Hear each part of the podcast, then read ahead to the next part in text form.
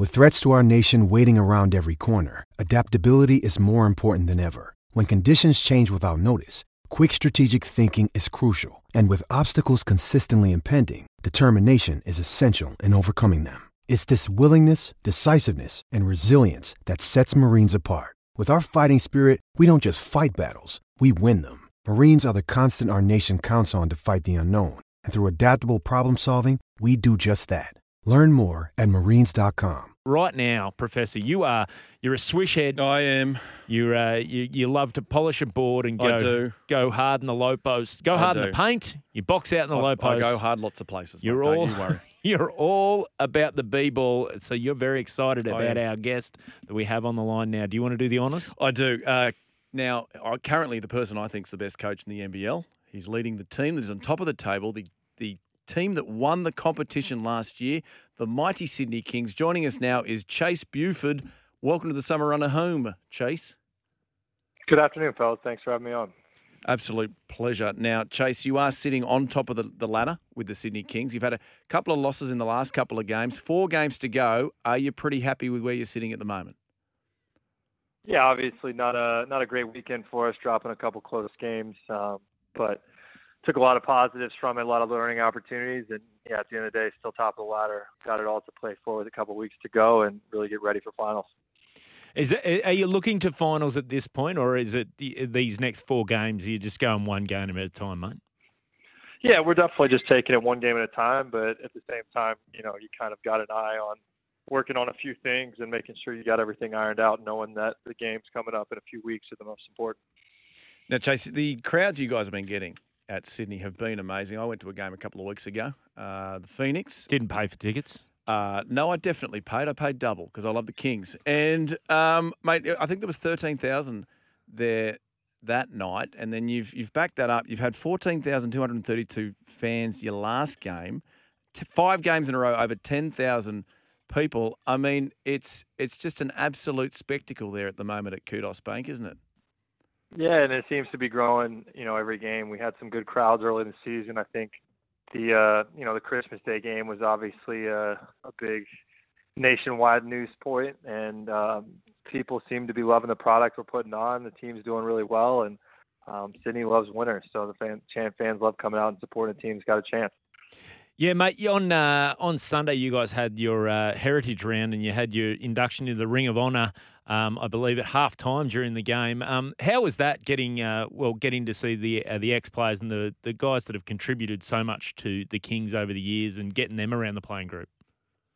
Yeah, it's great. Obviously, Brad does a lot of our games, and um, to have him honoured was, was really neat. I got to chat with him a little bit before the game. He, he's, uh, I think, was very humbled by it, and you know the club means a lot to him. So to to get him, you know, rewarded and, and recognized was great. And um, the interaction some of the, the former alumni have with, with our players is, is good, and we want to keep growing it to, to really expand that going forward.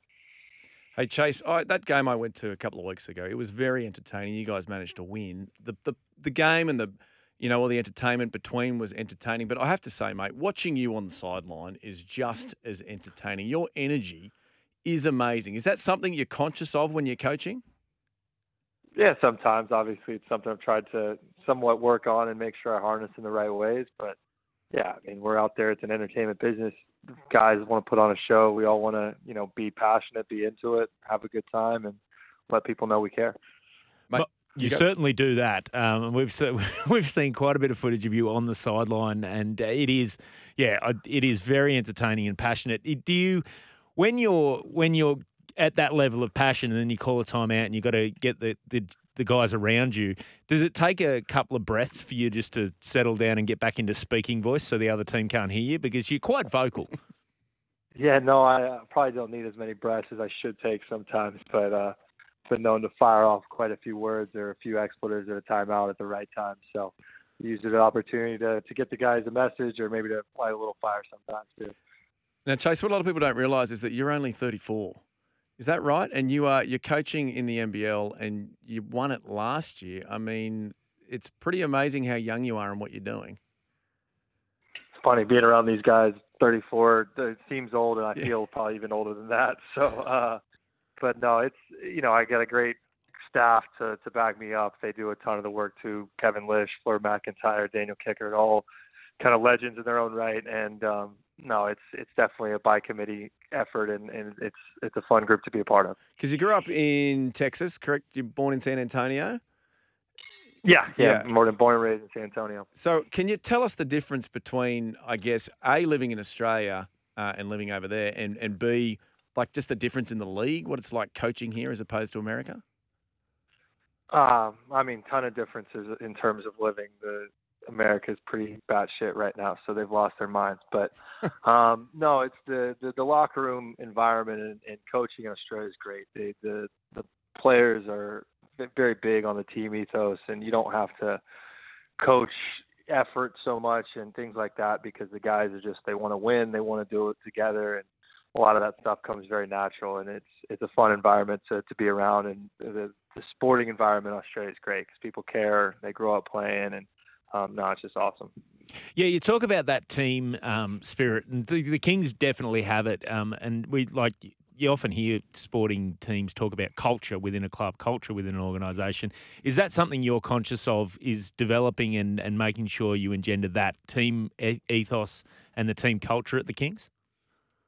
Yeah, for sure. I think, you know, a lot of people try to use the word culture and say they've got it bottled up. And I, I think your culture is ever only going to be the, the personalities of the people in your group. But we try to create an environment that they like to have fun together. They they get to grow bonds over the course of the season, and hopefully more organically than anything, they'll they'll develop a, a team ethos and a team bond that will help lead us to, to where we want to go. Now, the Kings are a very successful N B L team, as we all know, and some of your owners are very successful in their own right. You've obviously got Andrew Bogut and Luke Longley there as a part of the ownership group. Chase, do they ever come and try and give you some piece of advice that you have to ignore, or how does that go? No, I mean, Luke's been not only an owner but an advisor to, to me and to Chris and to the group for for some time now, and he's great meeting with players, meeting with myself, just being a great sounding board. So talk to Luke quite a bit. You know, Bogues kind of uh, stays more in big picture stuff than the day to day, and he he's, he and Smitty and, and that group kind of focus on the long term and the big picture goals, and Robin um, and Luke's probably the more one that's hands on with the team, but um, they're, it's great to have so many successful people, not only in basketball, but in business, Um, supporting our team and having great ideas from a lot of different angles. That's interesting that Bogues is the one who's probably saying less. Do you follow him on Twitter? Because he's a good follow. He, he has no, quite I, a few I, opinions. I, I think I'm going to have to start muting Bogues, because then I get the things that he likes, and the things that he likes start to go far, far right for me. So I gotta, I gotta kind of tap, you know, t- filter it a little bit. I don't think you'd be the first one there, Chase, That's that's filtering old Bogues. Hey, mate, your your old man. Um, he is the C E O of the San Antonio Spurs, which um, has a long history with Australians. Full disclosure here, yeah. You're talking to the professor who is a uh, lifelong Spurs fan, mate. He's, he's I am sick for the San Antonio Spurs and the Sydney Kings. They're my two teams. So I'm um, really excited to chat to you. Hey, um, you've got a real affiliation with Australians at the Spurs. So you had Andrew Gaze, you had um, obviously... Um, Paddy Mills, Jock mm. Landale more recently, Shane Heal had a stint there. Um, what What is the connection with the Spurs and Australia? And and I guess, is that a part of how you've ended up here? Well, yeah, for sure. Um, you know, I can think back to the ninety-nine championship, being like eleven years old, having watching Gazy kind of recreate Michael Jordan's crying with the trophy moment as a in jest and having a good laugh about it. But, um, you know, my dad came down to Melbourne back in ninety-eight to, to watch the under twenty-three World Championships that Hedo Turkoglu, Manu Ginobili, Matt Nielsen was there, and a bunch of good players. And, and you know, knew Brown, Brett Brown, as he was coaching in the early two thousands in Sydney. And obviously Brett came to the Spurs from there. I think Brett probably has played, and Brett's relationship and, and role in the organization has probably played a, as big of a role in terms of Aussies and the Spurs as anyone, because he, his passion, his charisma and stuff. And, and to be fair, Brett's, you know, a born naturalized uh, Aussie probably more than anything. But um, yeah, no, he's, he's been great to have there. And, and Matty Nielsen, um, you know, also on the front of the bench with the Spurs now, it's definitely still an Aussie contingent there. Pretty amazing, all the coaching staff and players that are making their way into the N B A. It's a real, there's a real connection between these two comps now, isn't there? The N B A and the N B L. For sure. I mean, you look at the style of play that we play in the N B L, it's very fast-paced, similar to well, probably more similar to the N B A than maybe Europe and some of the other leagues around the world. So I think it's a, it's a great product we're putting on the floor. I think imports love coming to play here. It's the middle of summer, great cities, you know, don't have to learn a new uh, language a lot of times. So um, I think it's becoming a really desirable destination for, for imports and coaches alike. And it's only going to continue to grow.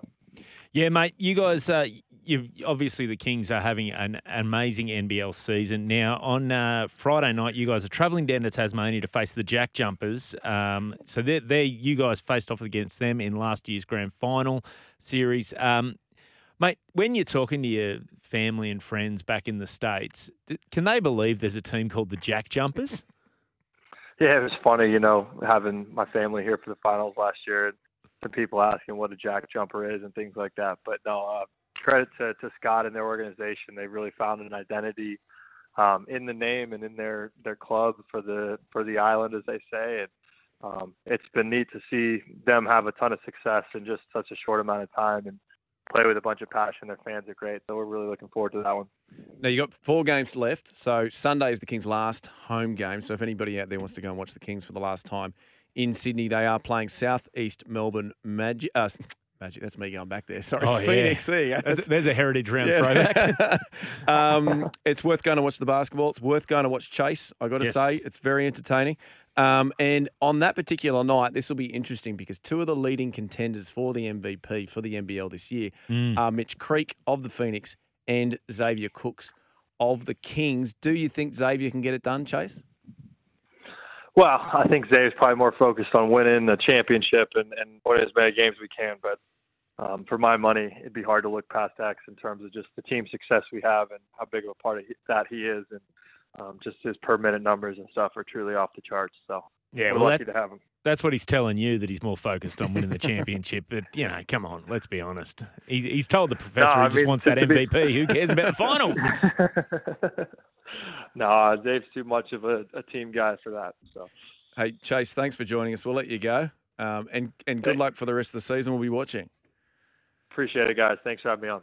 Thank you very much. Hey, you all right, mate? That oh, was mate, very that was exciting. Very exciting. I thought, like, He's a, what a great, uh, what a great guy though. Like very um, well-spoken, calm, and uh, not anything like the Chase Buford you see oh, on the sidelines. He's so great to watch. His passion is infectious. Isn't like, it?